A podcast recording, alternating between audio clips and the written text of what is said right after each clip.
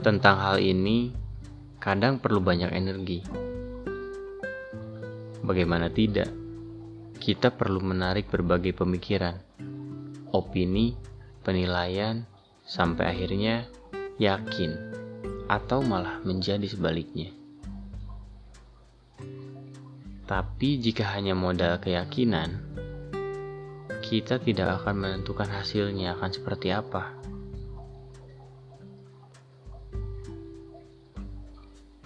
Keyakinan akan selalu ada di setiap manusia. Entah itu dalam pikirannya, perasaannya, atau di dalam perilaku yang ditimbulkan. Henry Ford memiliki prinsip bahwa jika kita yakin dapat melakukan sesuatu atau yakin tidak dapat melakukannya, keduanya adalah benar.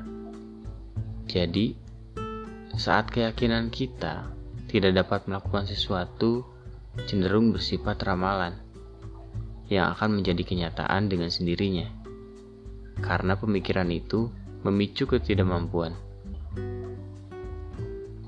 Sementara keyakinan terhadap kemampuan diri untuk mengendalikan berbagai situasi dalam kehidupan secara otomatis akan mengarungi stres dan menstimulasi berkembangnya pendekatan menghadapi kehidupan yang disebut Albert Bandura adalah kekuatan pribadi.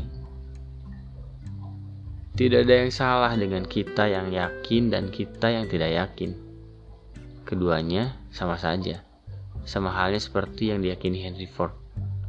Hanya saja, kita tidak pernah sadar takaran keyakinan sejauh mana dan sebesar apa. Apakah itu perlu? Menurutku iya. Misal, kita sangat yakin akan bisa mencapai sesuatu. Secara tidak sadar, seharusnya kita sangat siap juga jika ternyata kita tidak bisa mencapai hal tersebut, atau bahkan gagal dan jauh dari kata sesuai harapan. Tapi, kita tidak pernah siap untuk menerima ekspektasi yang tidak terrealisasi. Kalian pernah yakin kepada orang lain tentang pola pikirnya, atau mungkin tentang sikapnya kepada kalian, atau mungkin yakin terhadap perasaannya kepada kalian. Perlahan, waktu demi waktu, kita harus belajar berhati-hati atas keyakinan kita sendiri. Keyakinan sama hal tipisnya seperti kepercayaan, namun sama pula kuatnya dengan kepercayaan.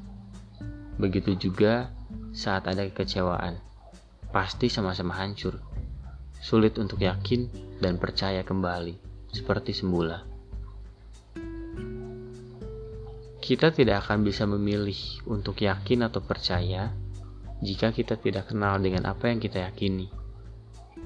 Itu pun berlaku untuk diri kita sendiri. Kenali dulu, baru kita akan tahu sejauh mana kita yakin. Tahu batasan kita di mana, tahu kemampuan kita apa, dan akan tahu sebenarnya kita benar-benar yakin atau masih banyak keraguan.